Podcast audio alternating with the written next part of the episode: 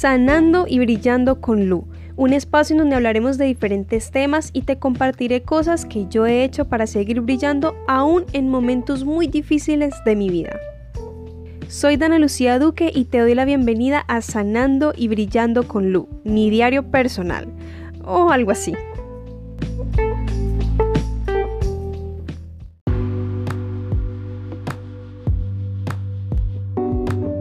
Hola, hola, bienvenidos y bienvenidas a un nuevo episodio de este podcast y la verdad estoy muy contenta, muy feliz porque este oficialmente es el episodio número 10. Así que en primera medida agradecerles a todas las personas que han escuchado todos estos 10 capítulos, escuchar mis historias, mis mensajes, mis anécdotas, mis payasadas a veces. Muchísimas gracias. A mí me hace muy feliz no solamente el tener apoyo de las personas, así sean dos que la escuchen, pero tener ese apoyo y tener ese feedback tan bonito de las personas que me comentan, me agradecen, me tertuliamos acerca también de muchos temas que se han hablado, sino que también me da mucho gusto poder decir, tengo 10 episodios de un podcast. Ustedes ya saben cuál ha sido mi problema con dejar todo a medias, de no ser constante, de no ser juiciosa, pero hoy en día puedo decir que los 10 episodios que hay en este podcast se han cumplido con toda la responsabilidad y la disciplina del mundo para mí, para las personas que lo escuchan y eso me hace muy, muy, muy feliz. Y quería recordarles de nuevo que este podcast tiene su propia página en Instagram, está como arroba sanando y brillando con Lu. Para mí sería espectacular que vayan a seguirla, que apoyen el contenido, que lo compartan, que lo reposten, que lo comenten, le den like, porque pues por allá van a encontrar fragmentos del podcast, pero también consejos, frases inspiradoras, bonitas para publicar en tus historias, para que le mandes a alguien. La verdad es un contenido muy lindo y muy inspirador. Y bueno, ya leyeron el título ya saben de qué voy a hablar en este episodio. Hábitos que me cambiaron la vida, son cosas que he ido implementando desde agosto más o menos y han hecho que mi vida haya dado un giro brutal en, de manera positiva, obviamente. No sé cuándo estés escuchando esto, pero se está publicando el primero de noviembre y quise justamente empezar este mes con algo que para mí es muy importante porque yo lo hablaba con Dani en estos días. Siempre tenemos como la tendencia que los hábitos, nuestra vida, todo lo vamos a cambiar el primero de enero, la primera semana de enero, o para el 2024, el otro año, el otro año, el otro año, y siempre queda como en un veremos. Entonces, ¿por qué no podemos mejor como cambiar nuestros hábitos y empezar a tener mejores cosas para nuestra vida desde antes de que se acabe el año y así recibir el próximo con toda la actitud? Y ya sé lo que me van a decir, Dana, ya viene diciembre, la pachanga, la rumbita, la novena, la natilla y el buñuelo si estar en Colombia, pero es que yo no me refiero a esos hábitos superficiales a los que siempre hemos estado acostumbrados a escuchar y a ver. Haz ejercicio cinco días a la semana, no comas grasa, no comas harinas, no comas dulces, no, yo no vengo a hablar de ese tipo de hábitos. Obviamente reconozco que es importante y también viene de alguna manera incluido en lo que voy a hablar, pero es que no me voy a regir solamente a eso. Los hábitos que yo vengo a traer hoy son más bien reflexivos, un poco más profundos, algo de más un trabajo interno a nivel personal que me han ayudado mucho a sentirme bien conmigo misma. Y bueno, ya sin tanta cháchara, ya Dana, por favor al punto porque te estás alargando mucho en esta introducción voy a mencionar los hábitos que sin duda me han cambiado la vida y que quiero seguir implementando para recibir mi 2024 de esta manera. Disclaimer, no los tengo en un orden así como específico, como que este es más importante que este, este no, no necesariamente, pero bueno, ya ahora sí voy a empezar. El primer hábito que sí o sí les tengo que mencionar que, uff, me cambió la vida completa es tener una rutina de noche como así, dan una rutina de qué, de skincare, de alimentación, de meditación, una rutina de qué. Resulta que esta señorita aquí presente, yo tengo una muy mala relación con el sueño desde hace 10 años por la cirugía que me hicieron a los 11 años. Si escucharon el episodio 3 saben de qué, pues de qué estoy hablando. Como yo no podía dormir por las noches por el dolor, pues a mí el sueño se me descontroló para siempre. Y cuando volví a estudiar, como dejaban tantas tareas y tantas cosas, igual me desvelaba pues haciendo eso. Entonces como que mi relación con el sueño nunca ha sido buena. Cuando yo comencé a estudiar en el colegio en el que me gradué, solamente estudiaba una vez a la semana, que era los sábados, entonces entre semana no estudiaba, pero igual me desvelaba. Me desvelaba en el celular, me desvelaba simplemente pensando, me desvelaba teniendo historias imaginarias, me desvelaba viendo películas, siempre me desvelaba. Era, eran como raros los días en los que yo de verdad podía dormirme, no sé, 10, 11 de la noche y pasar la noche derecho No, yo no tenía eso. Y acá en Estados Unidos pues fue mucho más duro. Ya si escucharon el episodio anterior saben por qué. O sea, para mí dormir en general me cuesta mucho mis amigos, mi papá siempre han sido como que tienes que dormir, tienes que dormir, tienes que dormir. Y pues yo sé que yo tengo que dormir, pero es que me cuesta y hay personas que no me creen porque es que, no sé, para muchos es así como tocar cama y dormirse. O sea, espectacular, te admiro, yo no, no tengo eso. O sea, yo no, no sé qué pasó, a mí se me dañó el chip desde los 11 años, yo no puedo cama y quedarme dormida. Tiene que ser que yo esté muy cansada para yo poder hacerlo. Y ni eso, porque por lo menos los fines de semana que mantenía en la iglesia volteando de aquí para allá, para arriba, para abajo, yo llegaba y de igual manera me, me demoraba en dormirme. Pero obviamente yo sé que el no dormir bien tiene consecuencias pues no tan chéveres en la salud. Yo soy consciente de eso, solamente que no sabía cómo solucionarlo, qué hacer o, o Sí, o sea, ¿qué tenía que hacer para poder solucionar eso? Entonces, pues por obvias razones, a mí el día no me rendía, yo no me podía parar temprano, yo no me, no me daba fuerzas para pararme muchas veces. A veces no era ni siquiera porque estuviera triste o estuviera con, con el ánimo, pues por el piso, no. Sí, o sea, yo podía estar bien, pero me costaba pararme de la cama porque yo no dormía bien. Entonces, a mí la verdad siempre me ha gustado ver como videos de rutina, rutina de mañana, rutina de noche, y como no sé, me encantan esos videos.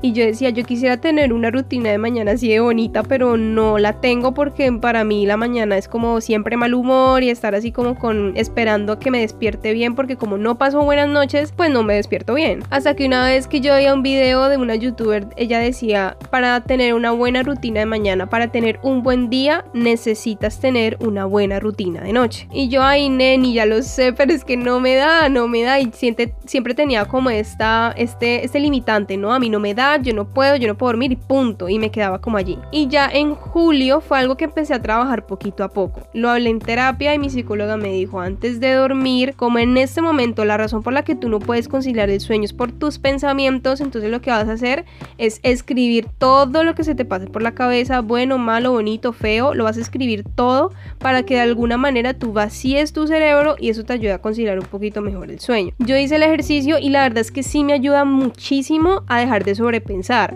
pero entonces estaba como esa otra parte de no me sueño, o sea, yo sufro de insomnio, yo me acuesto y puedo quedarme mirando el techo 20 horas y no me duermo. Hasta que en agosto descubrí una serie de videos de Nancy Loaiza, yo se los comenté en, en el episodio anterior.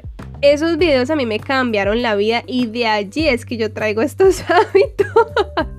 Y resulta que, bueno, de todos los videos, de todo lo que ella decía en todo eso, empecé a adaptar tres cosas más o menos. Esperen, reviso, esperen, reviso. Sí, tres cosas que me hacen que yo tenga una mejor rutina de noche y me ayuda a conciliar el sueño muchísimo más fácil. Lo primero que hago en mi rutina de noche es máximo a las 8 y media apagar el computador. No importa si estoy haciendo un trabajo de un curso, no importa si estoy estudiando tal cosa, no, no importa si estoy editando el podcast no, nada importa. Máximo a las 8 y media de la noche el computador tiene que estar apagado. Luego voy a comer porque si sé que comer muy tarde no te ayuda a dormir, te da pesadez, al otro día como que te levantas como todo con, con el estómago muy pesado. Entonces luego de apagar el computador me voy a cenar. Luego cuando ya hago como toda mi rutina de skincare, que eso ya es algo como muy mío desde hace muchos años, luego me hago un té de manzanilla y me pongo a leer uno o dos capítulos de un libro. Leer no es lo último que hago, sé que recomiendan que sea lo último que uno haga en el día antes de dormir, pero como yo estoy, yo estoy leyendo en inglés y obviamente yo no leo inglés al 100%, entonces me toca tener a la mano el traductor para traducir algunas palabras que no entienda. Ya luego de leer, lo, que, lo último que hago es journaling. Yo escribo todas las noches todas las noches. Y si estoy abrumado, tengo algo en mi cabeza que me está afectando, con mayor razón. Entonces, cuando estoy así como medio abrumada, como medio tensa, como medio triste, no sé, como con la cabeza con mil cosas, me pongo a escribir. Hoy me pasó esto, esto, esto, me siento así, así, así, me gustaría no sentirme así, me gustaría sentirme así. Escribo todo lo que en el momentico me, me está diciendo mi mente. Luego, para mí es muy importante hacer como un espacio de gratitud. O sea, me pongo a escribir todas las cosas por las cuales estoy agradecida. Gracias por un día más de vida, por por la comida, por mis papás, por mis amigos, por mi podcast, por no sé, yo escribo cosas por las que estoy agradecida en general y específicas cosas por las que estoy agradecida del día. Y ya luego hago como un espacio de cosas que me gustaría tener o cosas que le pido a Dios, al universo, como, como manifestación, por decirlo de alguna manera, no sé, pero sí escribo como todas esas cositas que, que me gustaría tener o que me gustaría hacer o que me... Sí, y ustedes me entienden, yo sé que me entienden. Me extendí bastante en este hábito porque la verdad para mí es muy importante y creo que es el, el ese sí puedo decir que es el más importante de todos. Para mí tener una buena rutina de noche me ha cambiado por completo la vida. Pero bueno, ya vamos con los demás y no me voy a extender tanto. Otro de los hábitos que empecé a adoptar hace poquito, sí, en agosto. Todo empezó como julio-agosto. Es hacerme mis propios desayunos. Pero, o sea, rico. Yo con los desayunos he sido muy desjuiciada. Yo no desayunaba bien.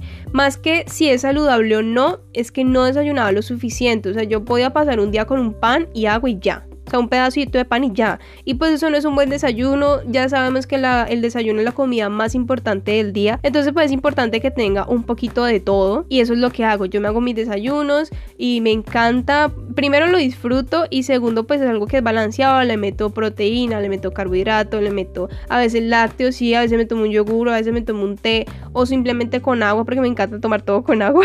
y sí, entonces pues hacerme mis propios desayunos, la mayoría saludables no quiere decir que todos mis desayunos son saludables, no, pero son balanceados. Entonces me encanta, me disfruto mucho hacérmelos y me encanta comer. Si no han visto mis desayunos, síganme en Instagram porque allá publico mis desayunos en las historias. Otro de los hábitos, y tengo un podcast completo de esto, es que aprendí a vivir para mí y no para los demás. Aprendí a estar sola y me olvidé del que irán. Eso es, todo es como un combo de una sola cosa. Yo soy una persona que siempre le importaba lo que decían los demás, que no me critiquen, que no hablen mal de mí. De hecho, ayer le estaba hablando en terapia y era como, no, yo no quiero eso, que no hablen de mí, que no hablen de mí.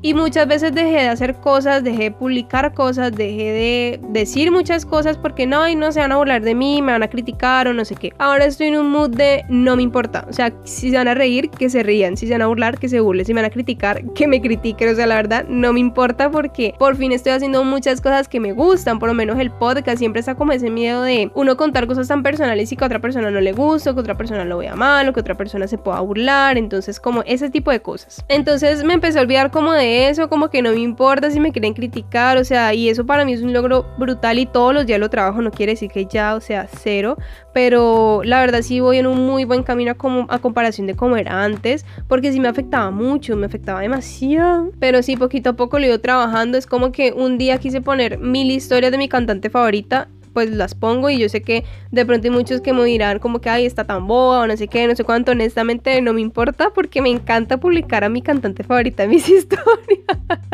Y asimismo empecé a aprender a pasar tiempo conmigo misma, a salir sola, a un parque, a hacer ejercicio, a cafeterías, o sea, yo salgo sola, me encanta compartir tiempo conmigo y de la verdad es un hábito muy lindo que he aprendido a cultivar porque eso te lleva a conocerte mucho y el conocerme hace que quiera cambiar cosas que no me gustan de mí, pero también me hace decir como, wow, Dana, todo lo que has pasado, cómo eres ahora, cómo eras antes, entonces para mí eso ha sido muy bonito y siento que me ha ayudado mucho a fomentar mi amor propio. Otra las cosas que estoy trabajando día a día, porque esto es muy duro, es eh, olvidarme del perfeccionismo. Esto lo hablo creo que en todas mis sesiones de terapia, pero sí, yo siempre he tenido como esa idea que todo lo tengo que hacer perfecto, todo lo tengo que hacer bien y si no lo dejo a medias. Eh, esto viene obviamente de la infancia por, por tener un, padres un poquito estrictos. Eh, esa es la consecuencia, que uno siempre quiere hacer todo bien, siempre pretende hacer todo perfecto, pero pues ya me di cuenta a mis 21 años que yo no puedo ser perfecta, que tengo que cometer errores,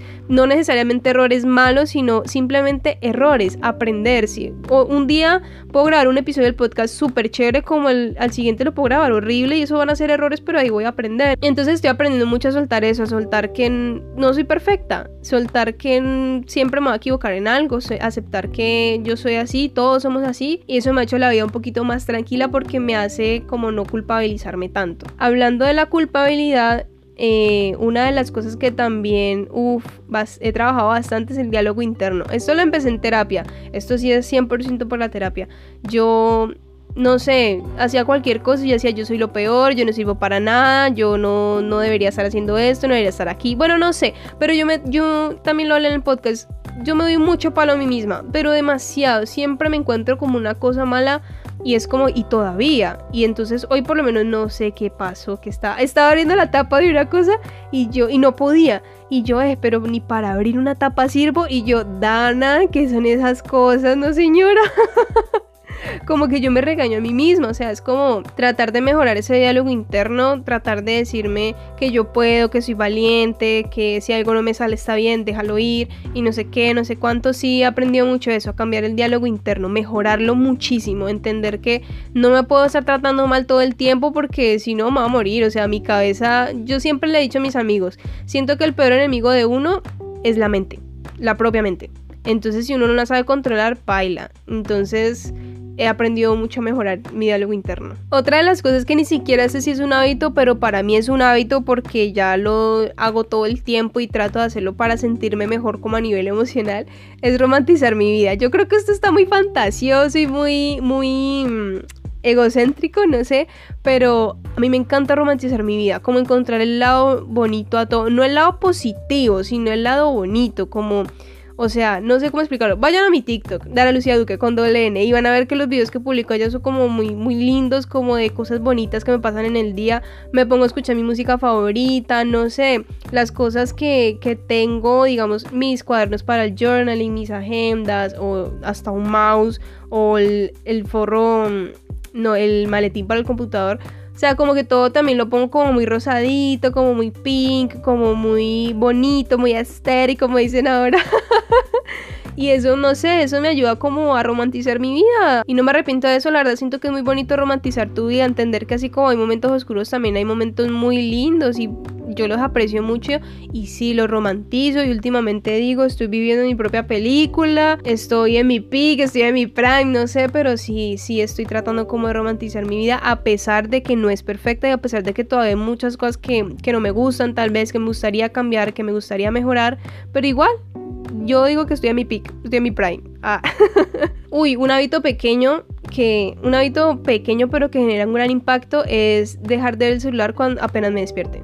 O sea, yo siempre creo que todos tenemos eso, o sea, despertamos y lo primero que miramos es el celular, las redes sociales, los mensajes, yo no.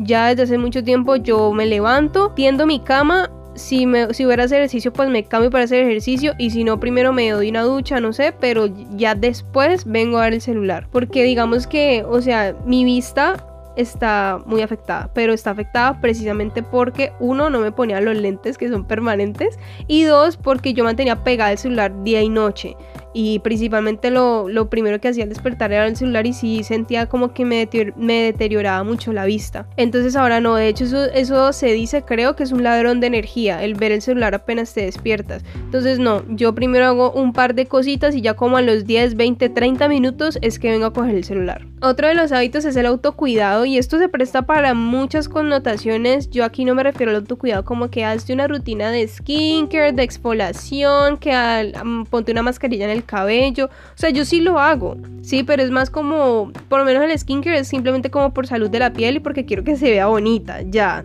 Eso, eso es todo.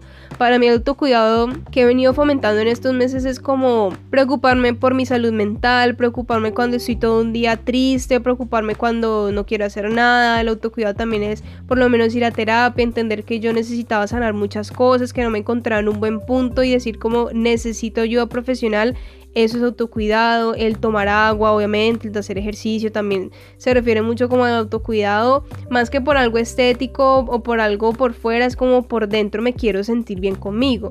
Entonces también el autocuidado también viene relacionado con con qué tipo de personas estás conviviendo, si tienes relaciones tóxicas, si tienes relaciones sanas. Entonces he tratado como hacer muchos filtros muy silenciosamente, muy dentro de mí, como de si esta persona con esa persona tengo una relación tóxica, si es una persona que me importa demasiado, voy a hacer lo que sea para volver a una relación sana y si no, simplemente la dejo ir. Y preocuparme es por mantener relaciones sanas, relaciones con mis amigos, con mi familia, con muchas personas. No solo, yo no me estoy refiriendo a, solamente a nivel sentimental, yo no tengo pareja, entonces no me refiero a eso, sino como las diferentes relaciones interpersonales que como lo decíamos ayer con mi, con mi psicóloga son muy complicadas, son muy difíciles de mantener, pero yo creo que uno poniendo límites sanos y poniendo como mucho de parte y parte se puede lograr tener una relación muy sana y eso es lo que uno debe mantener. Ya en el momento en que alguna amistad o alguna relación se vuelva tóxica es como poner un pare y es o alejarte o hacer lo que sea porque se vuelva una relación sana. Eso también hace parte del autocuidado. Un hábito que también estoy implementando gracias a pues a los videos de, de esta youtuber Nancy Loaiza es dejar de compararme con los demás. Uy, pero qué cosa tan dura, yo no sé yo por qué soy así, yo siempre me estoy comparando con otras niñas o con otras personas que de pronto les gusta hacer lo mismo que a mí o no sé, pero siempre estoy en comparación y siempre me siento en desventaja, siempre soy como o no solamente eso, sino como de yo no me considero una persona envidiosa la verdad. Y a mí me alegra mucho los logros y las cosas bonitas que les pasan a las demás personas. Pero obviamente yo no les voy a negar, aquí siendo un libro muy abierto, que sí me he sentido en desventaja por lo menos con mis amigos porque todos tenemos como entre... Estamos en los 20 y muchos ya tienen o su carrera o están estudiando o están trabajando o tienen como metas como muy claras y digamos que yo por todos mis procesos de salud yo tuve que parar mi, mi vida profesional, tuve que poner un stop para poder decir necesito enfocarme en mi salud, pero obviamente sí me hace compararme y me hace como sentir en desventaja con los demás, porque tal vez yo no tengo una carrera, porque yo no tengo un título, no tengo un trabajo o cosas así, entonces eso me hacía como compararme mucho y siempre sentirme en desventaja.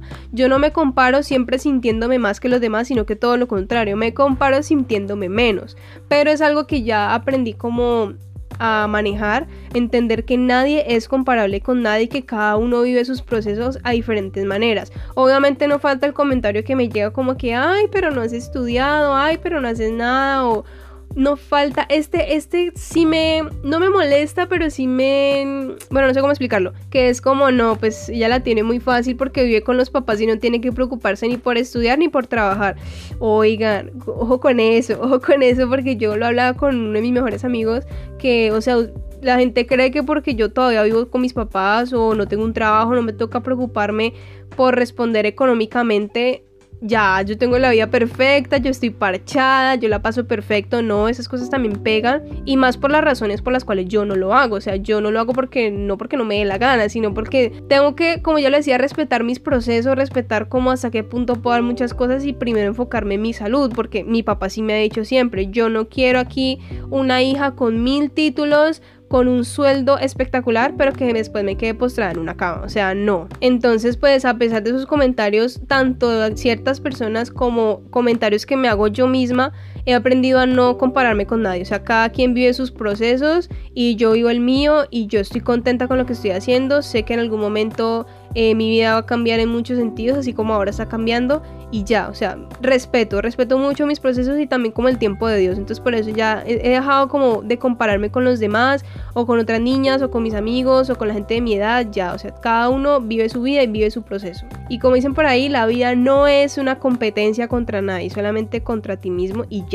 Todos estos hábitos, estas rutinas que he venido implementando desde julio, agosto de este año han hecho que mi vida, uff, de un giro brutal porque ustedes ya saben que yo venía pasando unos meses difíciles por mi duelo migratorio, pero todo eso me hizo como apreciar muchísimo más la vida, disfrutar mucho mi propia compañía, entender que, que yo me tengo a mí solamente y solamente yo me voy a poder salvar a mí misma. Si yo no hago nada para salvarme, nadie me va a venir a salvar. Entonces también he fomentado, con todo eso he fomentado mucho mi amor propio, mi autoestima, como el valorarme mucho, valorar también la vida, entender que la vida muchas veces no nos da cosas chéveres, no nos da cosas bonitas, pero para mí Dios sí es muy justo y Dios sí nos da todo lo que necesitamos en el momento en el que lo necesitamos. Entonces, sí. Quiero cerrar el episodio diciéndoles algo muy muy importante que aprendí con esta experiencia de, de los hábitos y como de darle un giro a mi vida yo misma.